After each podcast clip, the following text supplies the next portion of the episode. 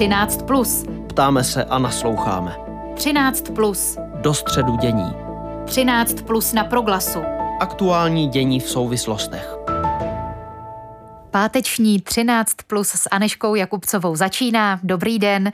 Řeč bude o klimatické konferenci v Glasgow a o problémech českého školství. Inspirativní poslech. Česká televize v uplynulých týdnech odvysílala seriál Ochránce, který v deseti částech mapuje problémy na poli vzdělávání očima postavy školského ombudsmana Aleše Palána. Hraje ho charismatický Lukáš Vaculík. Dostává se tak na témata jako šikana, inkluze, sexuální obtěžování, děti, které tak říkajíc nezapadají do tabulek, právo nosit hijab, ale i politické tlaky a vliv médií. Po telefonu nyní zdravím skutečného školského ombudsmana Ladislava Hrzala. Dobrý den, díky, že nám poskytnete svůj pohled. Dobrý den, přeju.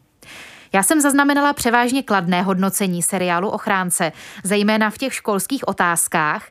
Příběhy jsou vystaveny na motivech skutečných událostí z posledních let. Problémy vyznívají komplexně, nikoli černobíle, jednoduchá řešení neexistují. Jak hodnotíte počin veřejnoprávní televize vy? Do, jaký, do jaké míry z něj lze získat obraz českého školství, ale třeba také fungování ministerstva?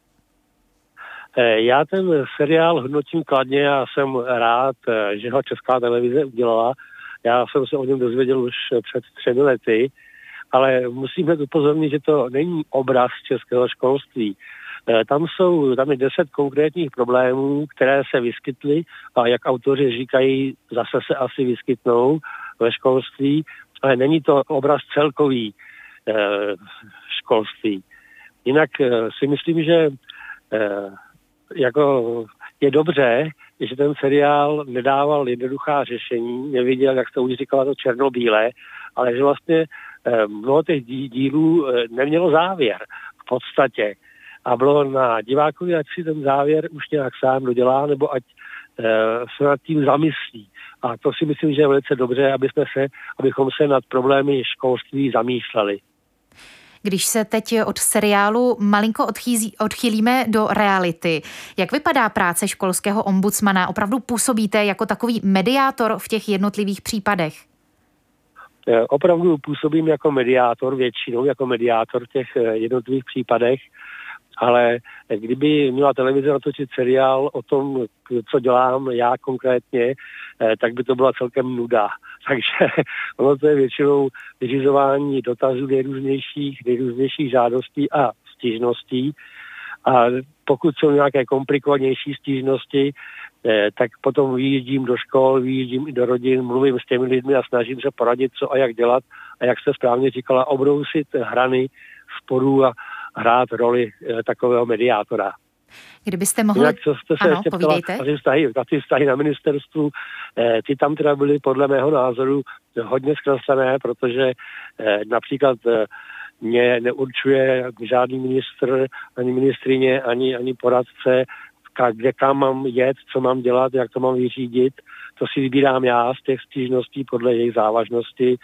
Ani třeba, jak tam je obraz té tiskové mluvčí, tak eh, naopak já s eh, odborem komunikace vycházím velice dobře a eh, pomáhá mi jejich podklady třeba, když dělám rozhovory, takže to tam bylo mírně zkreslené. Mm. Eh, já tomu úplně rozumím, že možná i kdyby to trošičku bylo podobně, že v těch vyjádřeních eh, asi nebudete úplně eh, to podporovat, ale přece jenom se ještě zeptám, tedy do jaké míry vy jste jako osoba autonomní a můžete tedy jak si promítat do své práce svoje názory a do jaké míry musíte korespondovat v, ve vašich krocích s nějakou oficiální strategií nastavenou vládou, ministerstvem? Eh, já tohleto teda ve své práci vůbec nevnímám, nějaké ovlivňování ministerstvem. Jak jsem říkal, já si ty e, stížnosti, které teda jezdím řešit do terénu, vybírám sám, proto jak se mi zdají, že jsou důležité a jak e, si myslím, že bych je mohl řešit. A nějaké jako tlaky z jiných stran opravdu nemám. Když udělám nějaký závěr, tak je to závěr eh, školského ombudsmana, není to závěr ministerstva školství. Mm-hmm. Jo? To je potřeba rozlišovat. je to závěr ombudsmana a ten, komu ho potom sdělím, se buď to může tím řídit a nemusí. Není to povinné, já nejsem nadřízený ředitelů škol nebo zřizovatelů nebo učitelů, ale jsem takovým tím, jak jste říkala, mediátorem, rádcem a občas si připadá jako vrba, do které si lidi mohou našeptat svá přání, své, své stížnosti a ta vrba jim pečlivě naslouchá. O těch kompetencích bych se také ještě za okamžik chtěla, pane Hrzale, bavit. Eh, teď mě ještě zajímá, nebo zeptám se takto. Mm, kdybyste měl tvůrcům seriálu Ochránce doporučit ještě eh, témata, materiál na další jeden, dva díly, eh, na základě tedy vlastních zkušeností a případů, do kterých jste byl zapojen, jaká témata byste ještě doporučil? tak určitě by to bylo téma vztahů ve škole mezi dospělými. On tam něco bylo naznačeno, ale e, největší procento stížností, e, které dostávám, mám právě na vztahy mezi dospělými, ať už jsou to mezi učiteli nebo mezi učiteli a vedením školy, případně mezi vedením školy a, a zřizovatelem. To je jedno téma. A druhé téma teď mě nenapadá. Já si myslím, že ta nejdůležitější seriál ukázal. Teď pojďme ještě k funkci eh, tedy školského ombudsmana. Občas se mi zdá, že zaznívají hlasy, že se jedná o jakousi úřednickou funkci s velmi omezenými pravomocemi. Jak vy to vidíte? Eh, vítal byste třeba nějaké mm. rozšíření kompetencí nebo vám ta funkce, role, jak je teď eh, konstituovaná, přijde jako nejfunkčnější? Já nevím, jestli jako nejfunkčnější, ale já, když jsem nastupoval na ministerstvo před pěti lety, tak jsem paní ministrině říkal, podívejte se, já nejsem úředník, já nejsem zvyklý sedět v kanceláři a čukat uh, celý, celou pracovní dobu do počítače. A ona říkala, to je dobře, protože já nechci úředník, já chci člověka, který bude mezi lidmi. Bude s nimi mluvit, bude zjišťovat uh, jejich potřeby, jejich nálady, jejich stížnosti a bude jim pomáhat ty stížnosti řešit. A přesně, přesně to já dělám nesedím v kanceláři, také zastihnout mě třeba na telefonu v kanceláři je velice obtížné, protože já jsem většinu svého pracovního času buď to ve školách, nebo na besedách, nebo se bavím eh, se stěžovateli třeba v rodinách. Eh, pokud těch kompetencí v podstatě žádné kompetence nemám, já opravdu mohu jenom doporučovat, mohu se snažit obrušovat hrany eh, sporů, a e, nemohou třeba někomu nařídit, že musí vyhodit paní učitelku ze školy. Tomu právě rozumím, moc se omlouvám, že vás přerušuji. E, tomu právě rozumím a tak se ptám, jestli je to dobře, nebo jestli by nějaké kompetence byly užitečné přidělit. Ne, možná, že by nějaké užitečné byly, ale e, já se to zatím neumím představit. Já si myslím, že takhle to má tu výhodu, že jsem vlastně i na ministerstvu školství nezávislý. A v případě, že něco doporučím, tak to není doporučení ministerstva školství, ale je to doporučení školského ombudsmana. Hmm. Já neumím na tomto otázku dobře odpovědět, jestli by byly nějaké kompetence, které mi schází. Zatím se mi v té praxi zdá, že nechybí žádná kompetence. Taky se říká, že co Čech, to v uvozovkách odborník na školství, protože každý přece vzdělávacím systémem prošel, nyní do něj třeba posílá své potomky a tak tomu přece rozumí. Kde jsou z vaší zkušenosti nejčastější třecí plochy a ta nedorozumění? Kde se představa veřejnosti nejvíce odlišuje od reality školství? Dostávám často stížnosti třeba od rodičů, kteří si stěžují na určitou paní učitelku, určitého pana učitele, eh, vyčí, vyčítají mu, jakým způsobem učí, eh, vyčítají mu třeba, jak se chová k žákům, ale musíme si uvědomit, že rozhodujícím v té, v té škole, v té třídě je paní učitelka nebo pan učitel. Na něm záleží, jaké zvolí metody, na něm záleží, jakým stylem vyučuje.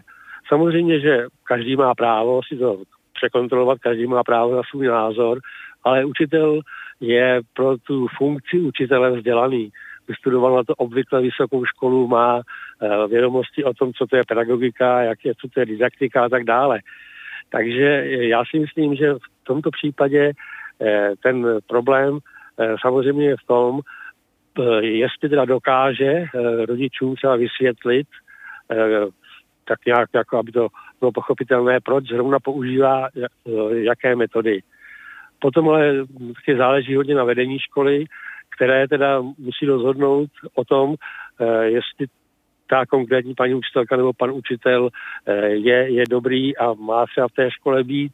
A ono většinou tohle to bývá názor třeba jednoho, dvou dětí ze třídy a ostatní ten názor nemají. Úplně na závěr, pane Hrzale, um, Zvýšil se zájem o vaši práci, ať už o faktický výkon, anebo třeba mediální zájem po odvysílání seriálu České televize? Eh, zvýšil, zvýšil se jak ten mediální, tak ten od eh, eh, občanů České republiky. Já poslední dobou, když si sednu do kanceláře, tak v podstatě jenom zvedám telefony a odpovídám na dotazy, dostávám víc mailů, dostávám víc SMSek, takže zvýšil. Já si myslím, že to je dobře, ale... Naším hostem eh, byl školský ombudsman Ladislav Hrzal. Hovořili jsme spolu o problémech eh, českého školství i o dalších věcech na základě seriálu České televize Ochránce. Díky, že jste si na nás udělal čas a ať se vám daří. Hezký den, nasledanou. 13. Plus. Ptáme se a nasloucháme. V Glasgow po skoro 14 dnech končí sledovaná klimatická konference COP26, tedy 26. konference smluvních stran rámcové dohody OSN o ochraně klimatu. Kam jsme se posunuli od pařížské klimatické dohody z roku 2015? Jaká hlavní témata v Glasgow rezonují? A k jak ambiciozní dohodě nejenom o snižování emisí vyjednavači mohou dojít? Ptát se chci Ondráše Přibyli, ředitele projektu Fakta o klimatu. Dobrý den, vítejte na Proglasu. Dobrý den, dobré odpoledne z Brna. Upírají se naděje bojovníků za klima k této konferenci v Glasgow oprávněně? Ptám se na to, jak významná to je událost a co může změnit. Uh, konference v Glasgow je samozřejmě velmi významná událost, řekněme největší, uh, která letos probíhá. A zároveň rozhodně není šikovné ji rámovat jako nějakou poslední šanci nebo uh, průlomovou šanci. Prostě Glasgow je 26. jednání OSN o klimatu a může posunout ty jednání významněji nebo méně významně, ale příští rok nás bude čekat 27. jednání a je to dlouhý proces, který uh, jsme nastoupili před téměř 30 lety a bude potřeba v něm ještě nějakou dobu pokračovat. Hmm. Ono tedy ne o každém tom kongresu nebo o každé té konferenci se mluví úplně uh, v takové šíři. Hodně se mluvilo o té hmm. pařížské, protože z ní vzešla ona často zmiňovaná dohoda s některými závazky států, zejména závazek snaha snížit globální oteplování oteplování. Kam jsme se posunuli od té pařížské konference, od té pařížské dohody a kam se ještě potřebujeme posunout? Eh, myslím si, že je, je, se dá říct, že od pařížské dohody jsme se posunuli opravdu velmi významně. V době, kdy se před pěti lety podepisovala pařížská dohoda, se očekávalo, že eh, emise skleníkových plynů budou dále stoupat v průběhu tohoto století a směřovali jsme k oteplení někde plus 4 stupně a oproti preindustriálu na konci století. Co to znamená vlastně jako obrovské oteplení, které by na, na planetu mělo velký dopad. Za těch pět let a speciálně v posledních dvou letech od předchozí konference z Madridu um, jsme se posunuli velmi výrazně, protože teď asi směřujeme k tomu, že, se, že emise nebudou dále stoupat minimálně ne do konce století, možná budou stoupat ještě v následující dekádě, ale asi směřujeme k tomu, že v kolem roku 2030 by mohl nastat stagnace nebo vrchol emisí, když započítáme současné, současná opatření, současná policies a uh, pak by mohly emise začít klesat a zároveň uh, oteplení by se mohlo udržet. A teď podle toho, jak závazné ty závazky bereme, uh, které doufáme, že se naplní, tak vlastně máme rámec 2,7 stupně Celsia do konce století, anebo pokud by se naplnily všechny závazky a bylo, brali jsme vlastně velmi optimistickou variantu, tak bychom se mohli dostat až na nějakých 1,8, 1,9 stupňů oteplení do konce století. Jinak řečeno, uh, za těch pět let se uh, povedlo na jednáních uh, toho hodně změnit a například 85% emisí skleníkových plynů v současné době pochází ze států, které směřují k uhlíkové neutralitě. Tedy je tady velký souhlas na tom, že je potřeba změnit fungování ve světě, přestat spalovat fosilní paliva a e, tohle je ta situace, ve které teď probíhají jednání v Glasgow. To mi skoro zní jako dobrá zpráva nebo nějaký pozitivní trend. Je možné to takhle interpretovat, alespoň na té obecné rovině? A tady to uh, interpretování jednotlivých jednání jako úspěchu nebo neúspěchu je trošku složitý, protože uh, my bychom rádi řekli, že Glasgow byl úspěch nebo neúspěch a myslím si, že vlastně nejde říct uh, ani jedno. V něčem uh, se Glasgow posunul. Moc se omlouvám, mluvím teď o tom trendu, spíš než o teď o tom, konkrétních um, závěrech Glasgow. Konkrétní závěr Glasgow. Um, uh, jako, já bych zůstával u toho, že jako dobrá zpráva je to, že se ty jednání posouvají dál. Uh, konkrétní jednání s Glasgow by vlastně potřebovaly být ještě rychlejší, uh, aby jsme udržovali oteplování v nějakých rozumných mezích. Um, takže uh, jsou detaily, z kterých mám, bych řekl osobně radost, že se je povedlo vyjednat, nebo že přišly jako poměrně překvapivé a dobré zprávy. A zároveň pořád uh, taková technická jednání o článku 6 eh, obchodu a tak, které bych čekal, že by měly se podařit, tak se stále zatím nepodařili projednat. Ano, dobře, pojďme se přesunout tedy k aktuálně probíhající a teď už tedy končící konferenci v Glasgow. Mm, pojďte nám prosím pomoci se trochu zorientovat na tom poli, eh, kdo vlastně proti komu stojí. Máme si to představit jako státy označované za velké znečišťovatele proti ostatním, které na ně tlačí, nebo spíše nějaká průmyslová lobby proti klimatickému.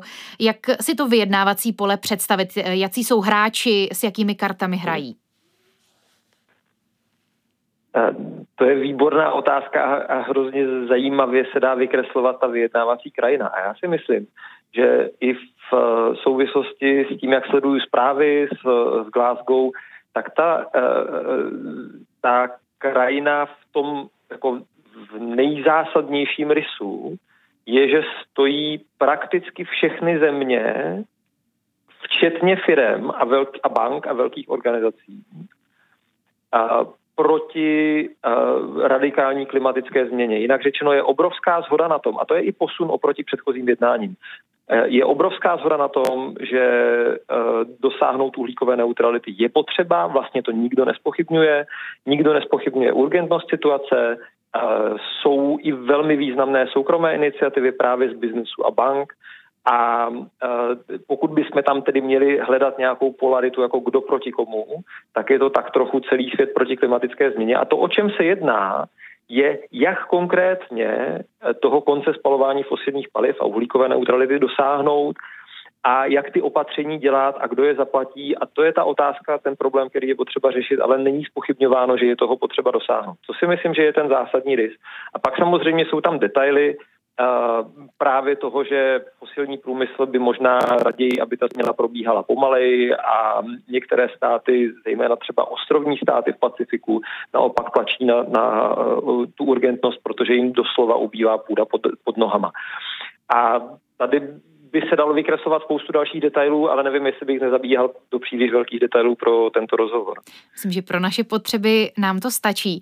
Naším hostem v pořadu 13 plus na proglasu je Ondráš Přibyla z projektu Fakta o klimatu.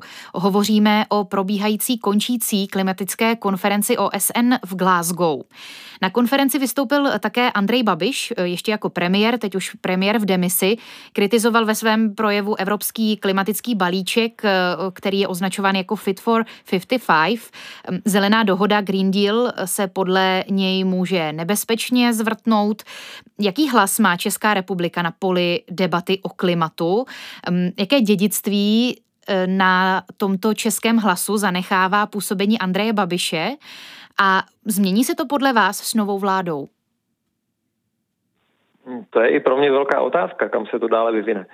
A e, působení Babiše možná má smysl e, jenom zmínit, že e, jeho projev dostal ocenění Fosílie dne, což je taková neformální, možná trošku recesistická záležitost, která se v rámci Glasgow občas uděluje nebo zmiňuje a obecně lze říct, že role politiků v Glasgow je do velké míry symbolická. Ty jednání probíhají na mnohem techničtější úrovni. Česká republika nejedná samostatně. Česká republika jedná jako součást Evropské unie.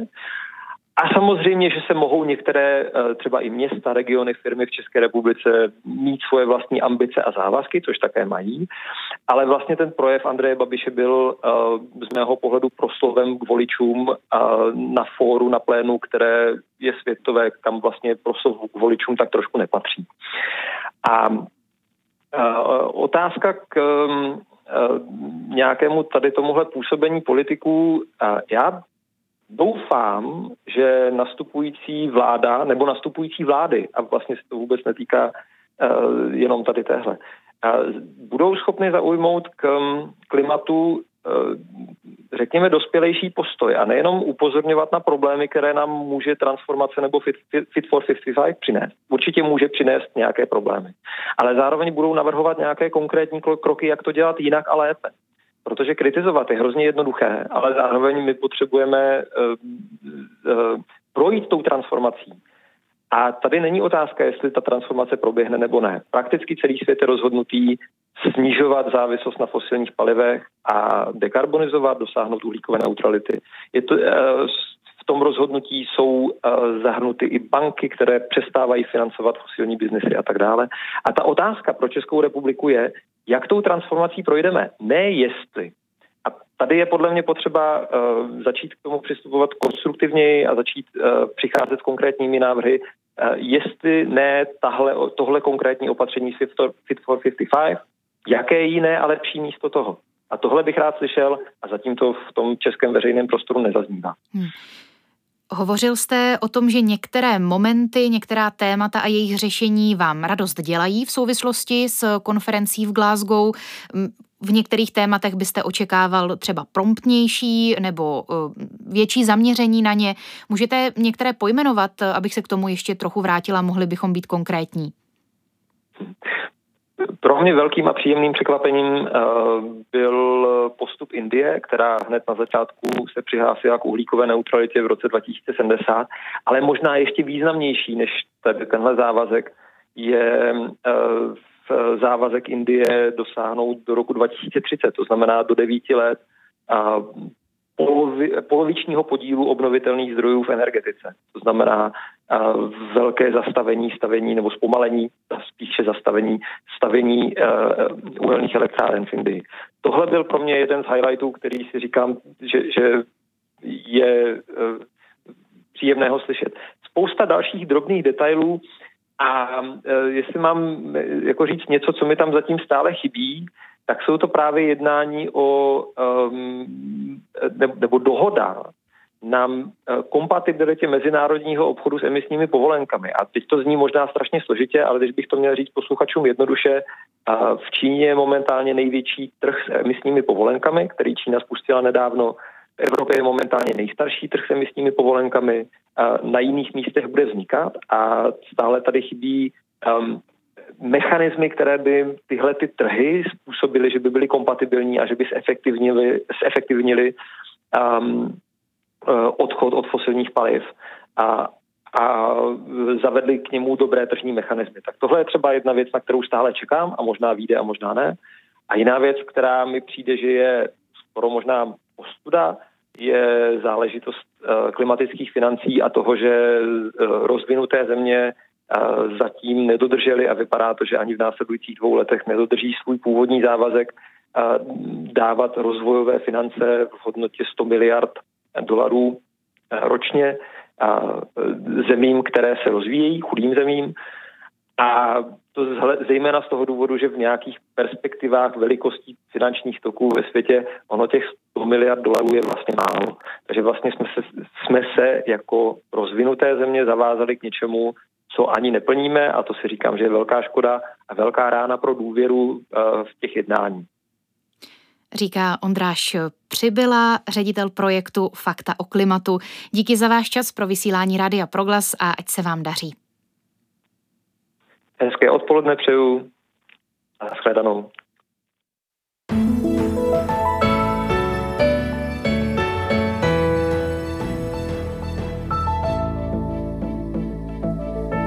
Pro dnešek všechno, díky za vaši přízeň proglasu a pořadu 13+.